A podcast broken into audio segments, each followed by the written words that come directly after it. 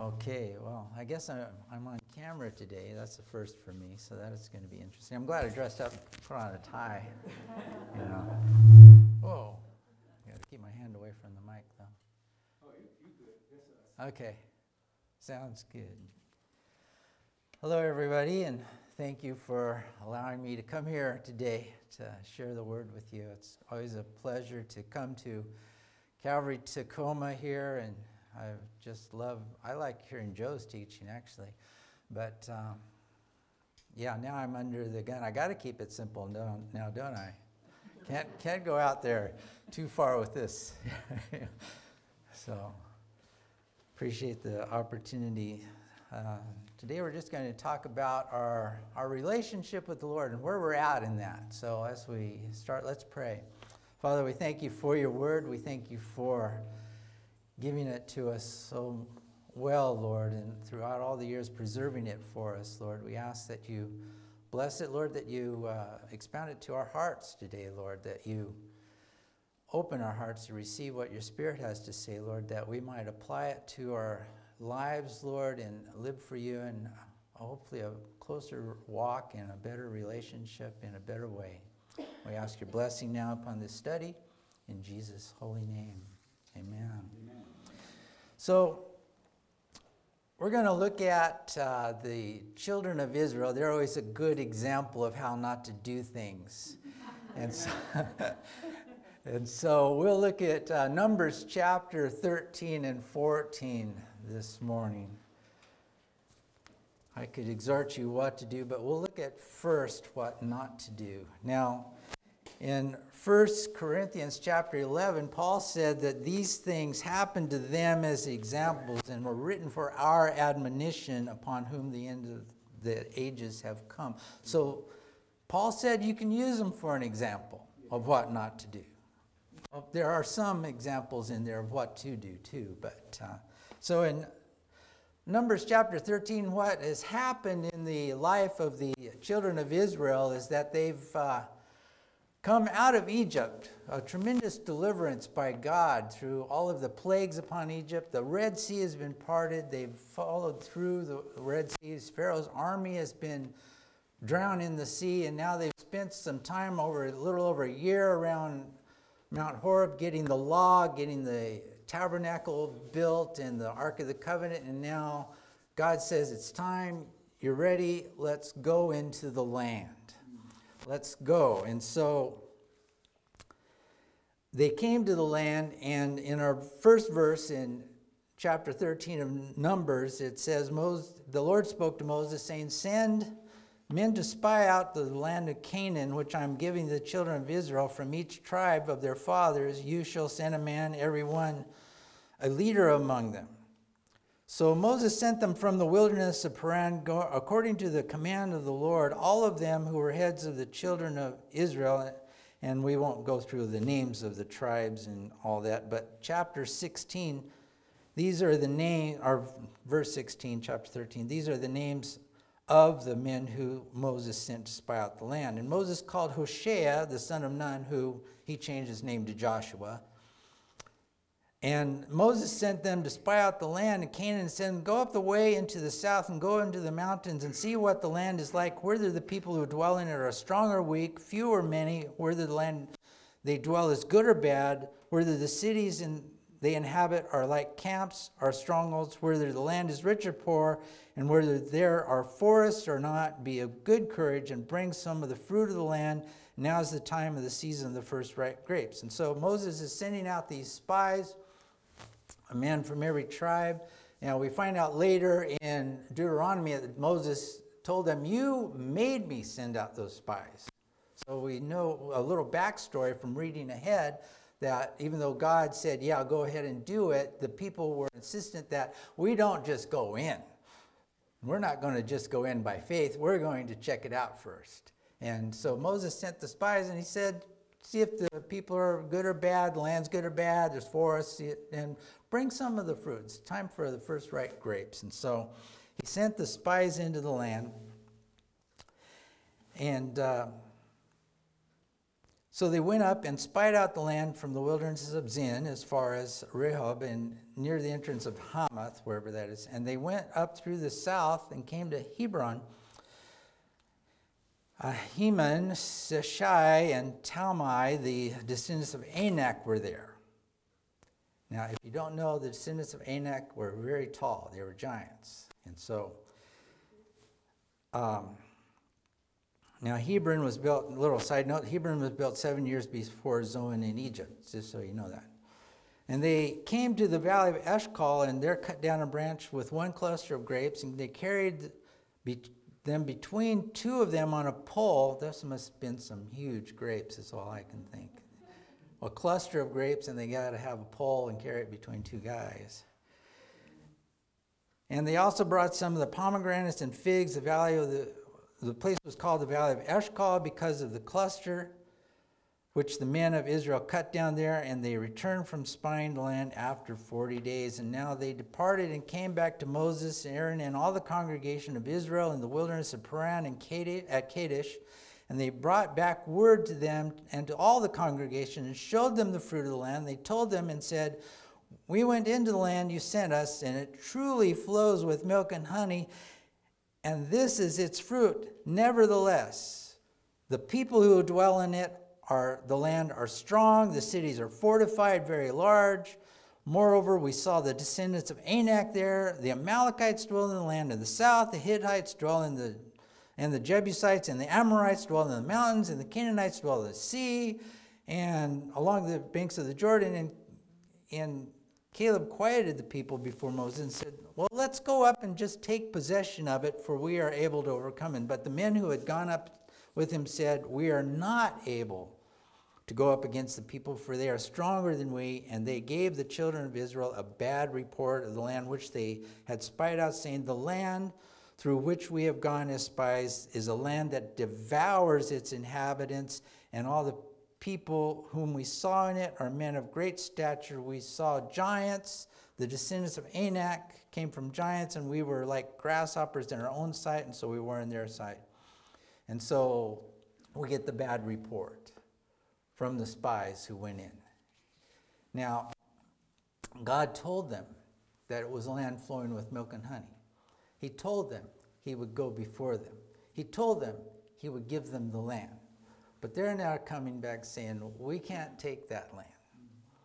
There's giants in the land and we were we looked like grasshoppers to them, and they looked like we looked like grasshoppers to them, and so you know we can't do it. And Caleb's you know one of the spies said, "Hey, let's just go take the land. Let's end of discussion. The Lord's given it to us. It's good land." And uh, so the result we know in chapter 14 was all the congregation lifted up their voices and cried, and all the people wept that night. And all the children of Israel complained against Moses and Aaron, and the whole congregation said to them, If only we had died in the land of Egypt, or if only we had died in this wilderness. I wish I were dead, you know? And this is not the way to face the promises of God. This is not faith, okay? This is complaining. Complaining and faith don't go, they're not synonymous, they're opposites. So, why has the Lord brought us to this land to fall by the sword that our wives and children should be victims? Would it not be better for us to return to Egypt? So they said to one another, Let's select a new leader. Send, I, I put in the new, select a leader to, to take us back to Egypt. And Moses and Aaron fell on their faces before all the congregation of the children of Israel. But Joshua, the son of Nun, and Caleb, the son of Puna, who were among those who had spied out the land, tore their clothes, and they spoke to all the congregation of the children of Israel, saying, The land we passed through to spy out is an exceedingly good land. If the Lord delights in us, then he will bring us into the land and give it to us, a land which flows with milk and honey. Only do not rebel against the Lord, nor fear the people of the land, for they are our bread. Their protection is departed from them, and the Lord is with us. Do not fear them. And the congregation said to stone them with stones. Now the glory of the Lord appeared in the tabernacle of meeting before Israel. Now, so the rest of the story is that the Lord said, Well, you refuse to receive what I want to give you, so you don't get it. And that's simple, Joe, right? you don't want to receive what I want to give you, so you don't get it. And so he said, You know, for the 40 days that you were in the land, everybody of this generation from 20 years on up is going to die in the wilderness. They're not going to go in the land. For 40 days, there's going to be 40 years of wandering in the wilderness. But your children, who you said were going to die, they're going to go in the land. They're going to get it. You know, we have a problem sometimes. We have a, a tend to be child centric when we're young couples raising children and we're worried about our children. And it's a good thing to worry and to be concerned about your children. But uh, you know, the Lord loves your children more than you do. And to make decisions based upon your children that, oh, we can't do that for the Lord, or we can't do this because, you know, we have to put our children first. No, put the Lord 1st And, you know, He cares about your children, your children. And uh, He told them, you know, your children, they're going to take the land, they're going to possess the land, but you're not. You lose. And so these things were written beforehand or that for our learning, according to Romans chapter 15, verse 4. And these things happened to them as in examples. And like I said, these are the examples of things not to do. And one of the they had two things that they loved to do, the children of Israel, the congregation in the wilderness. One, they wanted to go back to Egypt every time there was a difficulty. Every time the Lord wanted to bring them along in faith, they said, Let's go back to Egypt. I was listening to that song by um, Keith Green. I don't know. That's, that's early 80s if you haven't heard of him. But he, has a, he has a song that says, So you want to go back to Egypt? And it says, so the, and the words are, So you want to go back, back to Egypt where it's warm and secure? Are you sorry you bought a one way ticket when you thought you were sure? And so, you know, the first thing, things get hard, let's go back to Egypt. Now, things were hard in Egypt. But they thought it was better because they had leeks and onions to eat with their meals. Although they were building things like cities and slave labor, they could at least eat good. And they said, you know, we, we liked those things in Egypt leeks in but you were slaves. Well, that doesn't matter. You know, it does matter. And that's why the Lord delivered you because the Lord said, I've heard the cry of my people and I've come to deliver them. And so Moses delivered them, led them out, and miraculously the, the Red Sea parted for them to come out of Egypt and be delivered from Pharaoh. That was something the Lord did mightily for them. They were witnesses to all of this. And Lord accuses them in chapter 14. He says, You saw everything that I did, and now you're still no faith, you know. They say seeing is believing, right? Well, obviously not. Believing is seeing. You believe the Lord, He's going to show you good things. But seeing, you know, seeing is just, well, show us, you know, the, the Pharisees were always saying, well, show us a sign to Jesus. You know, he just, miraculously heal people, heals the leper, brings a person back to life, and they say, Show us a sign. You know, what do you want? and but we can be like that in our walk, okay? We're, we're looking at the children of Israel. We can be like that when things get difficult, when things get hard for us, when we have to, you know, just trust the Lord for once. Then we think, you know, and I've heard this a number of times from different people. It was easier before I was a Christian. How do you know this time in your life, this day and this hour was easier if you wouldn't, if you were not a Christian? You don't know that. You just you're just looking back, and that's the way the children of Israel were.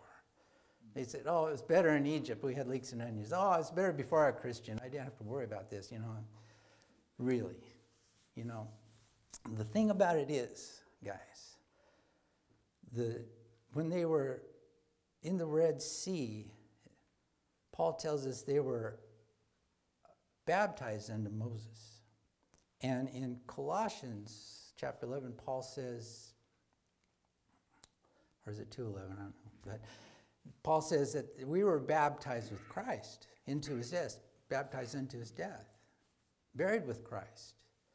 And so there's a departure there that we have to be aware of in our walk with Jesus Christ. When we became believers, when we accepted his life, we departed from our old life. There's no going back. And there were not, God was not going to part the Red Sea for them to go back to Egypt. Not going to happen. And you know, they were going to have it worse if they did get back to Egypt, you know? And so that wasn't an option, but they just kept throwing it out there. Oh, it was better in Egypt. If we had only died in Egypt, or if we had only died in this wilderness before we came to this hard spot where we're supposed to go into this land and take it now. And so we have to be careful in our relationship. And, and there is that time in our walk with the Lord where we, we're new believers. We, we come through the Red Sea, so to speak. We're baptized into Christ. Whether you've actually physically done that or not, not you've confessed Jesus Christ and, and you're His.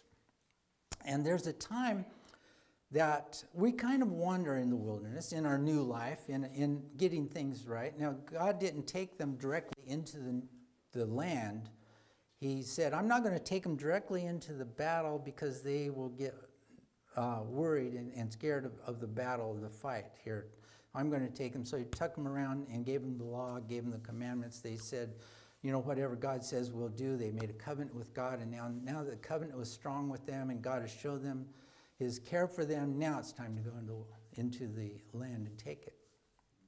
And there is uh, another phase that uh, happens in the life of a believer, and it should happen. There's that time to go, move on from the rudimentary things, from the things where you're just in the wilderness. You, there's, a, there's a further advancement to your faith that not everybody takes. Not everybody takes. And it came 40 years later for the children of Israel when Joshua, when Moses had died and Joshua was to take them into the land. There was another crossing they made. It was crossing the Jordan to go in and take the land. And after 40 years, nobody was saying, let's go back to Egypt. After 40 years, they were saying, we're tired of the wilderness too. After 40 years, they were ready to move on. And so there's that other step of faith, not only becoming a child of God, but becoming totally committed to Him. And, and crossing the Jordan was a commitment because once they crossed the Jordan, interesting enough, the waters were again stayed back. It says that they weren't parted, but they were held back on the Jordan so they could cross on dry ground. And they crossed on the Jordan, and after they were across the Jordan again, the waters flowed again, and it was flood stage at that time. And so there was no going back from that, but to go over to, to make that commitment to go into the land, they're, now they're going to receive what the Lord has for them by faith. And they're going to take on the battles, and they're going to do it. They're, they're, they are done with the wilderness they're so done with Egypt, it's not even a thought now in their minds. And that's when we go through that time when we're growing in the Lord. We, we move on in our faith to the point where we, we come to the realization, we should come to the realization, there's no going back. This is who we are. We're in Christ now. This is our lives. How do we do, make the best of this? How, how does this life become the best life that we could have? Now, automatically it is because you're saved. But there's things you can do. And, and in 1 Corinthians, if you want to look at that, chapter 10, I found five things you can do that Paul instructs them about having a better life. So you're not following the example of the children of Israel in their complaining. In 1 Corinthians chapter 10, in verse 5, it says, Now with most of them, talking about the children of Israel in the wilderness, God was not well pleased, for their bodies were scattered in the wilderness. Now these things became our examples in the intent that we should, and he gives us number one, not lust after evil things as they also lusted. Number two, in verse 7, do not become idolaters as some of them as it is written, the people sat down and rose up to drink and rose up, or down to eat and drink and rose up to play. Verse 8 is the third one. Don't let us commit sexual immorality.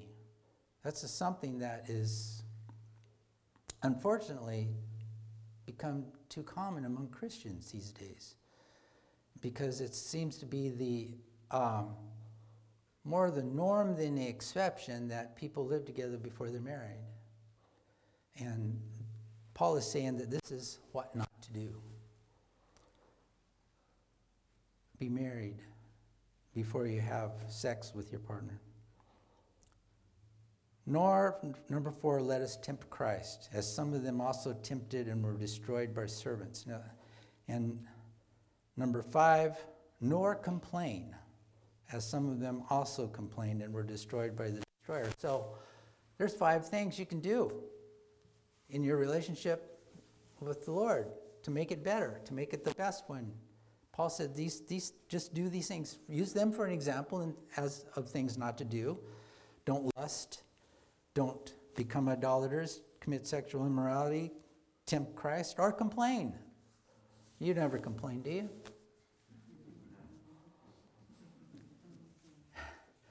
You know, in, in, James chapter 5, it says that you've heard about the trials of Job and how his, Job's patience. You know, I've read the book of Job. Job was a complainer. He was.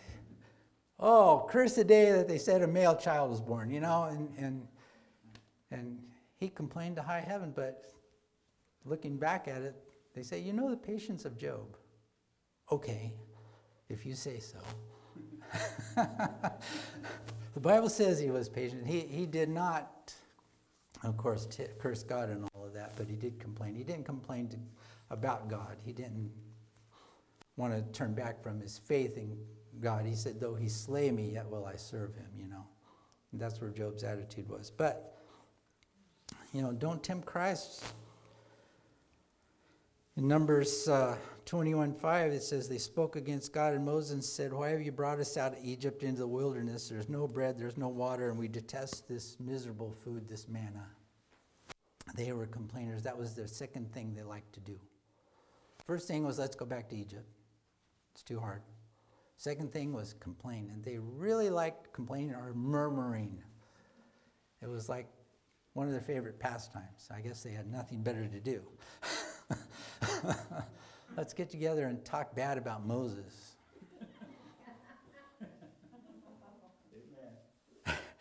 Pastor of the church says amen. You know.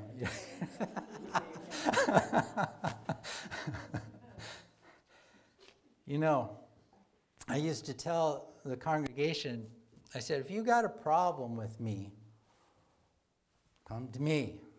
Talk to me. I don't bite. Let's talk it out. No, that's not what they wanted to do. They wanted to talk to each other about the problem they had with me. And they wanted to share the misery and wanted to get more, uh, they counsel, right? They wanted to get accomplices. And, and uh, I would always hear about it after people were upset, after, you know, things have gone around. And, and that's just not the way to do it. You know, if you, Matthew uh, 18, if you have a problem with somebody, go to them, talk to them that's the, the adult thing to do. Don't complain about them. Don't be like the children of Israel in the wilderness and, and complain. Go talk to them. And, you know, if it's not worth talking to them about, it's not worth even talking to anybody about. And so, don't complain. Now, they tempted Christ. That was verse 9 in 1 Corinthians 10 it said that they were destroyed by serpents for doing that. Now, temptation, tempting Christ is in Numbers 21, it says they spoke against Moses and said, Why have you brought us out of Egypt? There's no bread, no food. That's, that's, that's, putting God to the test. It's just, just saying that, uh, you know, God, you're not enough. And we really don't have all our needs met. The, what they had is not their, they didn't have their lusts met or their wants met. And, uh, you know, don't become idolaters. That seems to be something for us that we would uh, not really have a problem with. We are, we're not idolaters. Maybe you could blame the Catholics. They got statues in their churches, you know, or something. Maybe that's idolatry. But actually, you know, you can worship other things. And, and by worship, you don't have to prostrate yourself before them. But where do you put your time and energy? Where do you put your uh, resources, you know? Is there something there that maybe you're putting too much emphasis on in your life that would displace God? Oh, I can't, you know, serve God in this because I've got this to do, or, you know, and so there's these things we can become idolaters in that way because we allow these things in our lives to displace God in our lives it's not bad to have things. It's not bad to spend your energy. I mean, if you have things, you got to take care of things. But if it's in conflict or it's in competition with Jesus Christ and owning your life, owning your time and your resources, then you have to rethink it. And you want a better relationship with God. You don't want anything to interfere with that. And don't lust after evil things. There's a lot of evil things in this world. Don't lust after them. So, this was their state. They were complaining they couldn't go into the land because they didn't have faith. They sent spies in the land. They weren't trusting the Lord. Let's go check it out first before we make this commitment, you know. We're not going to commit until we know. You know, there's no faith in there. Faith is trusting the Lord. The Lord said, that's how we know. The Lord promised it to us. That's how we know we can receive it. The Lord said He would go before them. The problem with that? But they said, no, let's go check it out first. Not trusting the Lord. And they came back, at least 10 of the 12 came back and said, oh, no. The Lord's got it in for us. If we try to go there, if we follow Him in this one, we're really going to be messed up. We can't trust the Lord to do it. Joshua and Caleb said, What are you talking about? You see the grapes we brought back? These guys, I don't care how big they are, they're afraid of us. They're our meat. Let's go for it. Of course, they listened to the tin because having no faith is easier than having faith. Have you ever thought about that? Having no faith is easier than having faith because faith requires you to trust God. Having no faith, you can trust yourself, and you've trusted yourself so long, you, you're comfortable with that. But to come out of your area of comfort, your comfort zone, and to trust God for something, especially when He's promised you something, receive it, take it by faith. Don't be afraid of it. You know, God says it's yours, it's yours. Now, like I said, there was two crossings. The first crossing was into the wilderness, actually, from the Red Sea. Their new life under Moses, their new life serving God, their new life free from slavery. They were delivered, and we as Christians are delivered from the slavery of sin. You were once slaves to sin, Paul said. But we're free in Christ, and we were singing that. We are free indeed. I'm a child of God. We no longer have to be slaves to sin. Doesn't mean we don't falter and sin, but we're not controlled by it. It doesn't hold on to us. We have an option now. We have the power of the Holy Spirit and the Word of God, and we have we don't have to sin. We're not living in that any longer. We're not living in Egypt. That's the world. But like I said, they, there was a second phase that I believe that believers have to go through. And they should go through. But not all believers do this. This is the optional package. You know, Jesus said, If any man come after me, Let him deny himself, take up his cross, and follow me. That's the if. That's the options, you know. Well, I've got Christianity. Well, do you want the options? And that's always a, a choice now. Do we want to take the options? Now, they had the choice to follow Joshua into the land or not. Now, by the time it came to that choice, the first choice, they were supposed to go in the land with Moses. They said, no, we don't like that option. We'd rather have Egypt. But after 40 years, they didn't mention Egypt anymore. They were ready to take the option to go in the land. And they had to go in by faith because, you know, there are those who say, well, the land of Canaan, that's like a metaphor of heaven for us. You know, we, we believers get to heaven, they cross to Jordan, they get to the other side, and that's heaven. The only problem with that analogy is that um, they had wars to fight in there. They had to displace the inhabitants of the land. They had to, that's not heaven to me. You know, when I get to heaven, I'm not looking to fight battles. I'm looking for rest. I'm looking for glory. I'm looking for heaven.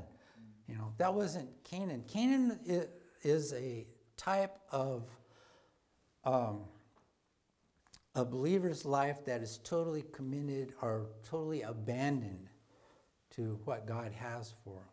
There's a point in our lives that we can decide, in our spiritual lives, where we can decide to go further with the Lord, to move on, or to just be comfortable in the wanderings, the wilderness wanderings. We've, we're saved. We're saved by grace. Heaven is our home. We're going to go there someday. What's for dinner? You know? And. Uh, and God is always calling us deeper. There's more. There's some options that you can have. If any man will come after me, there's a closer walk, you know, with Jesus Christ. There's something more. And, you know, I call it discipleship. You know, we talk about discipleship in the church where we have the books, we go through the memorize scripture and stuff, but discipleship is actually disciplining your life. That's where we get the word disciple. We discipline our lives purposely to have a closer relationship with Jesus Christ. We change our lives in commitment to Him so that we move on and we cross a point, we, come, we cross the Jordan, we come to a point in our lives where we don't want to just be Christians. We don't want to just be saved. We, we want to serve the Lord with our lives. We want everything He has for us. We don't care what it costs. We're crossing over and we're making this commitment and we're not going back. Now, once the children of Israel were in the land of Canaan, nobody said, Can we get back across the Jordan? This is too hard. They, that wasn't there.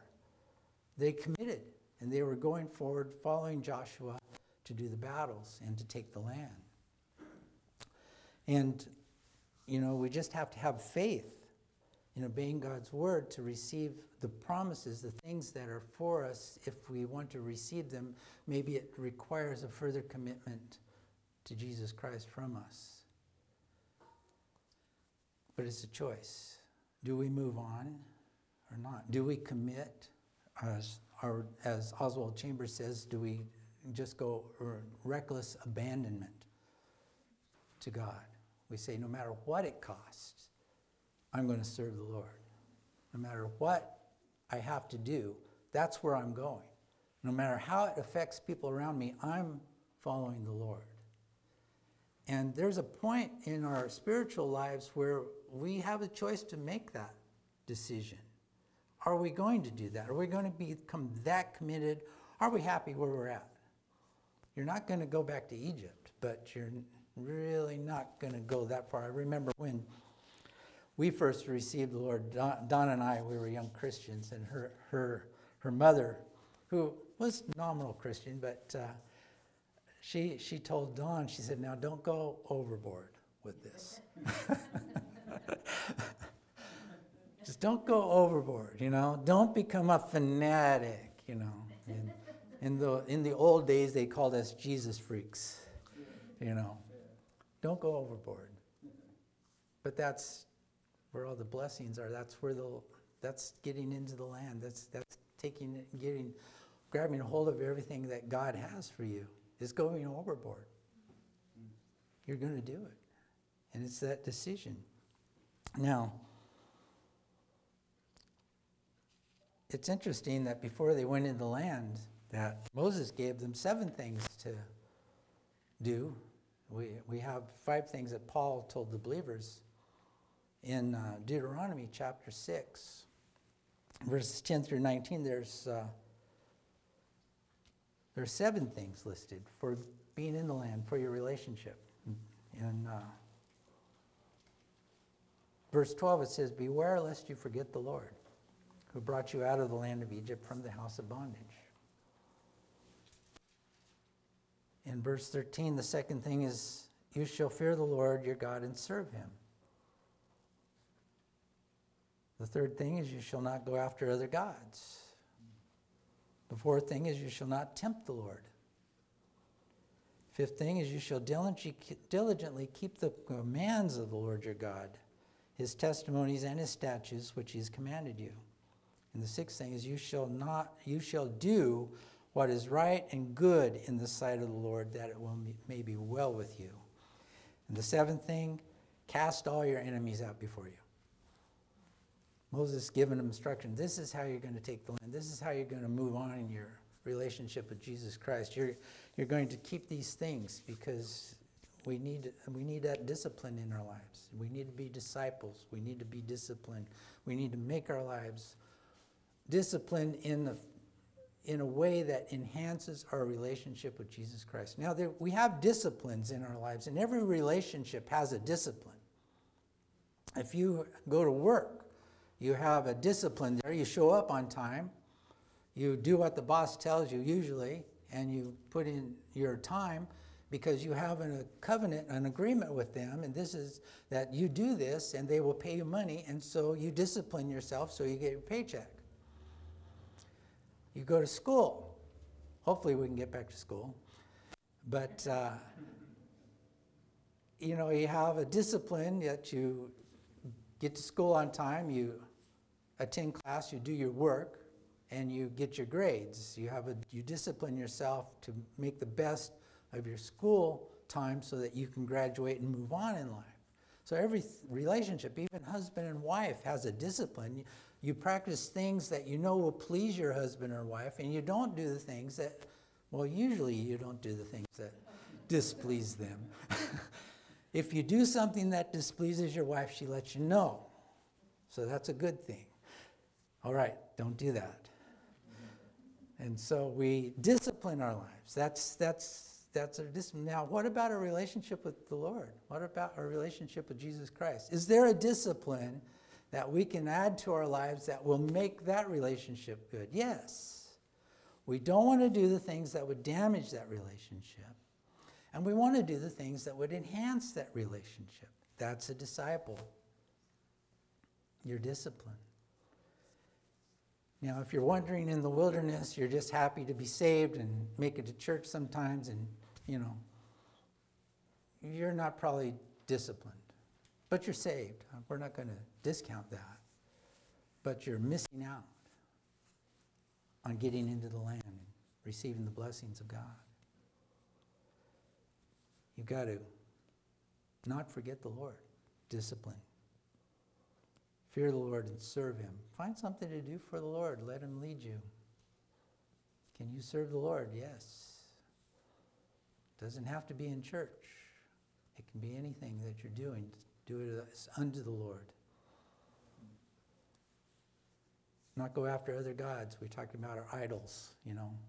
Don't get, let something take so much of your time and resources that God isn't allowed to take and use them. Sorry, I'm busy. Not a disciple's words. Sorry, Lord, I'm busy? No. Yes, Lord, what do you want? Don't tempt the Lord. Don't say the Lord just doesn't take care of me. The Lord doesn't meet my needs. You know, He does. He's promised to take care of you. Maybe you won't have everything you ever wanted, Maybe you've been listening to some, we were talking about TV evangelists, you know, where they promise you all these blessings if you just give them their money, give you, them your money, you know. But you'll have enough. The Lord will take care of you.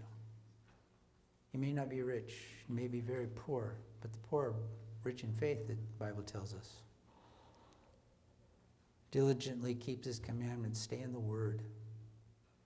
Continually stay in the word. Go to church. Listen to guys like me tell you the word. Do what is right and good in the sight of the Lord. My wife always has that saying do the right thing. You know, what do I do in this situation? I don't know.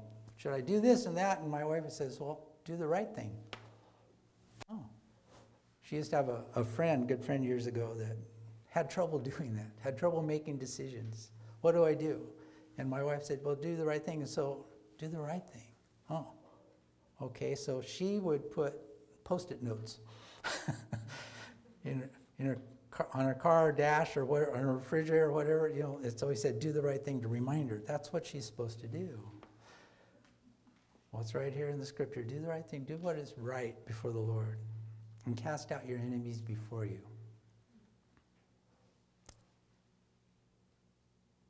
Don't let something occupy the space in your life that the Lord is giving to you. Get rid of it. Maybe you've got a toy. Don't want to condemn anybody with toys here. But maybe you've got a toy that, using that toy, takes away from what the time could be used for for the kingdom. Difficult choice. But if it's an enemy of the kingdom, if it's an enemy of your relationship with Jesus Christ, if it's an enemy, get rid of it, cast it out before you. You say, gee, Les, it sounds like being a disciple is not any fun. well, it's not fun sometimes. It's joyful, though. You know, when John wrote First John to, to the uh, church, he, he said, These things I write to you that your joy may be full. Maybe we miss out on some fun things, but we have joy because we're closer to the Lord. We're intertwined with Him, and, and we're supposed to have faith, you know. We're supposed to trust that if the Lord is telling me to get rid of this out of my life, He's got something better for me. He's got something to replace it that we would probably never even look for if we had not displaced that thing out of our lives for it. And so, you know, don't cut the Lord short. If He's telling you to get rid of something, if He's telling you to change your lifestyle in some way, He's got something better for you. It's in the land. You won't find it in the wilderness. You got to move on by faith. Obey God's word. Don't rebel against the Lord.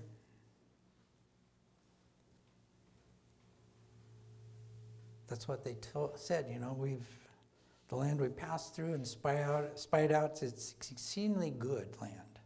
The Lord delights in us, and He will bring us into the land and give it to us, a land which flows with milk and honey. Honey, only do not rebel against the Lord, nor fear the people of the land for their bread.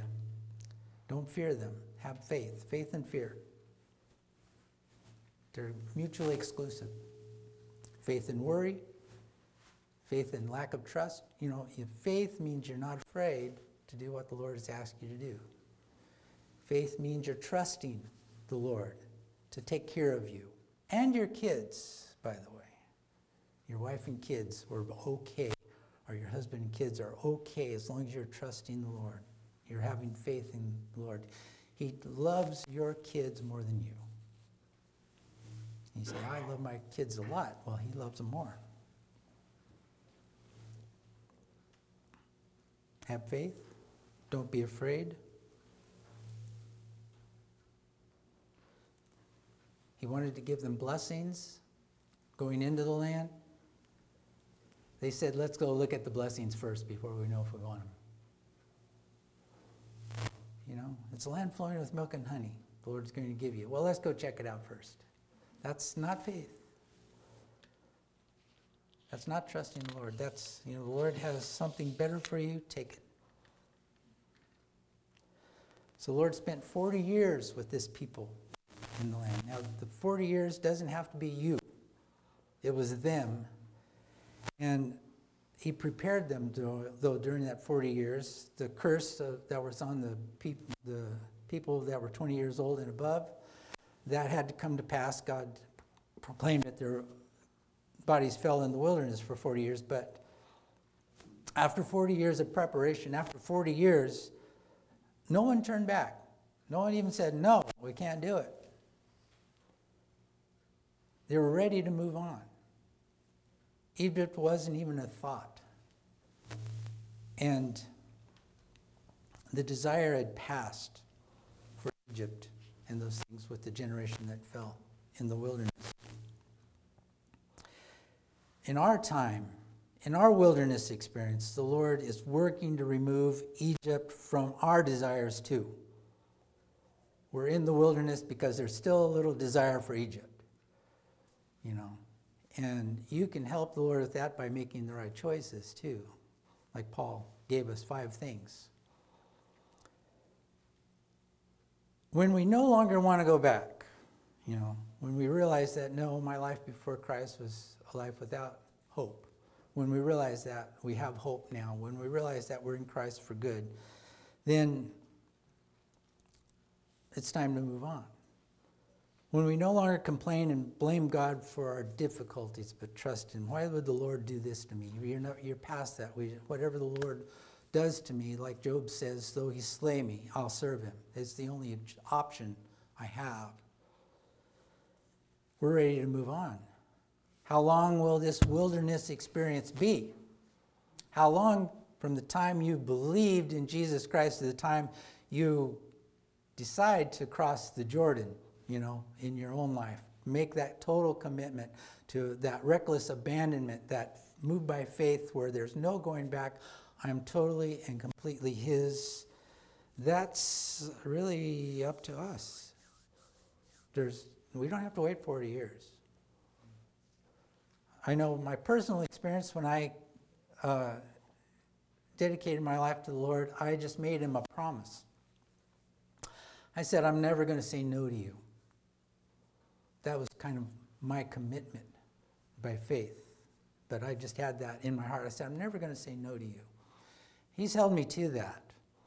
Sometimes, you know, maybe there's Egypt in that. I wished I hadn't said that because he held, held you to it. do this. I can't say no. Now, as some of you know my story, I do go travel to Myanmar and missions every year, except this last year because of the COVID thing. But but um, my first invitation to go to Myanmar and help the people there and bring the word, I said no. I didn't know it was the Lord at the time. I just figured it's this gal from Myanmar saying, We just need help, you know, come and help us. And I said, No. But the voice came, that still small voice. And I was wrestling with it. Oh, that was you. And I can't say no. I said that. So I said yes.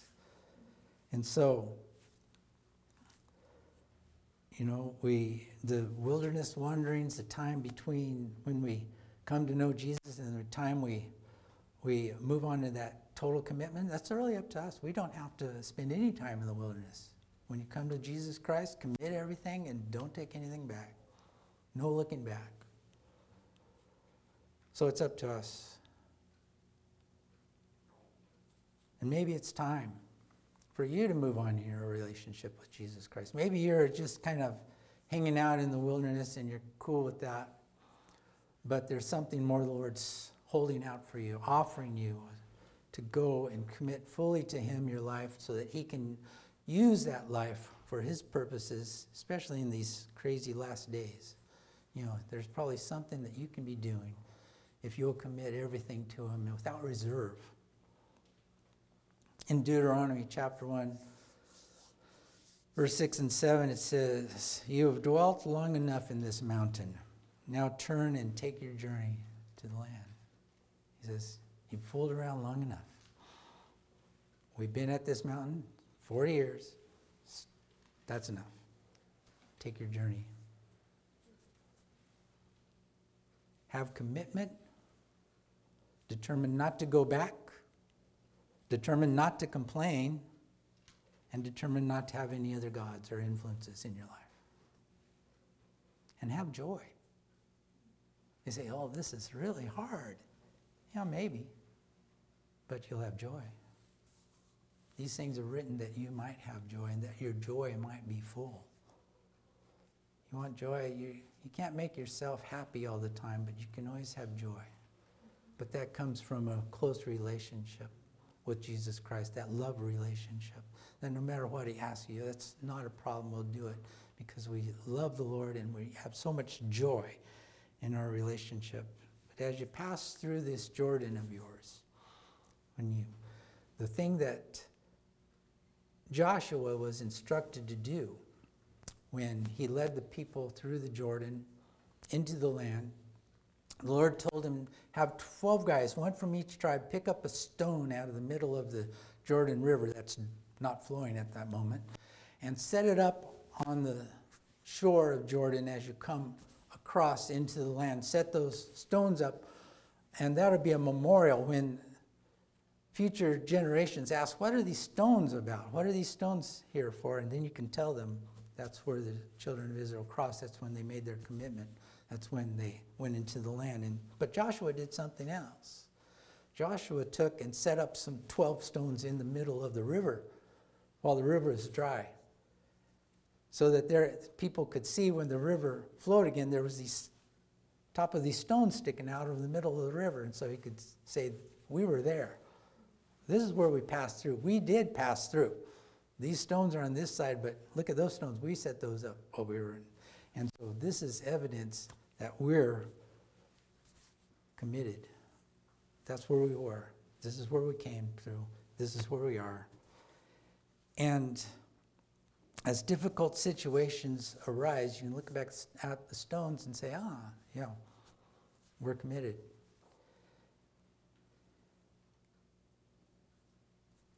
Maybe you're walking by faith and knowing that He is, has these promises for you.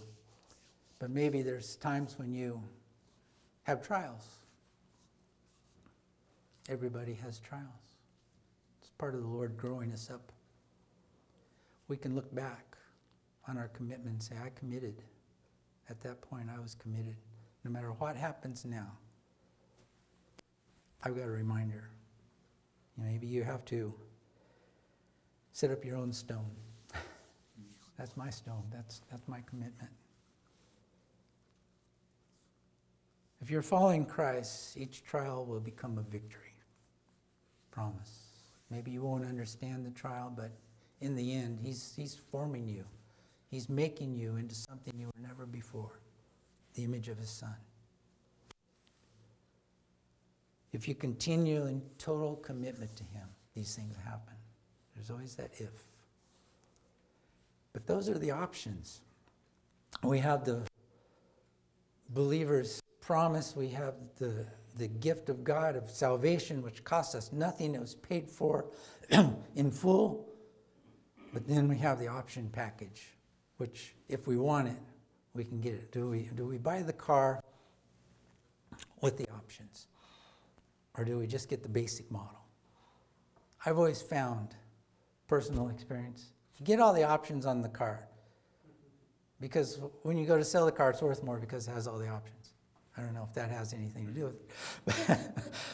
but, you know, wisdom says take the options. Take the options, get them, and commit yourself to the Lord. Become a disciple. Don't just become a believer. Believer is a gift from God. A disciple is a gift to God.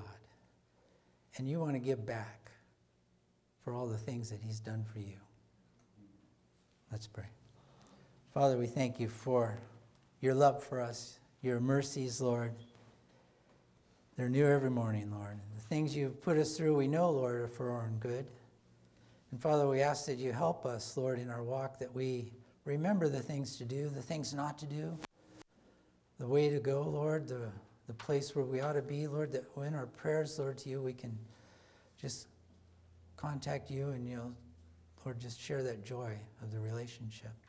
Lord, bless our lives in you. From this day forward, be glorified in our lives. In Jesus' name, amen. Amen.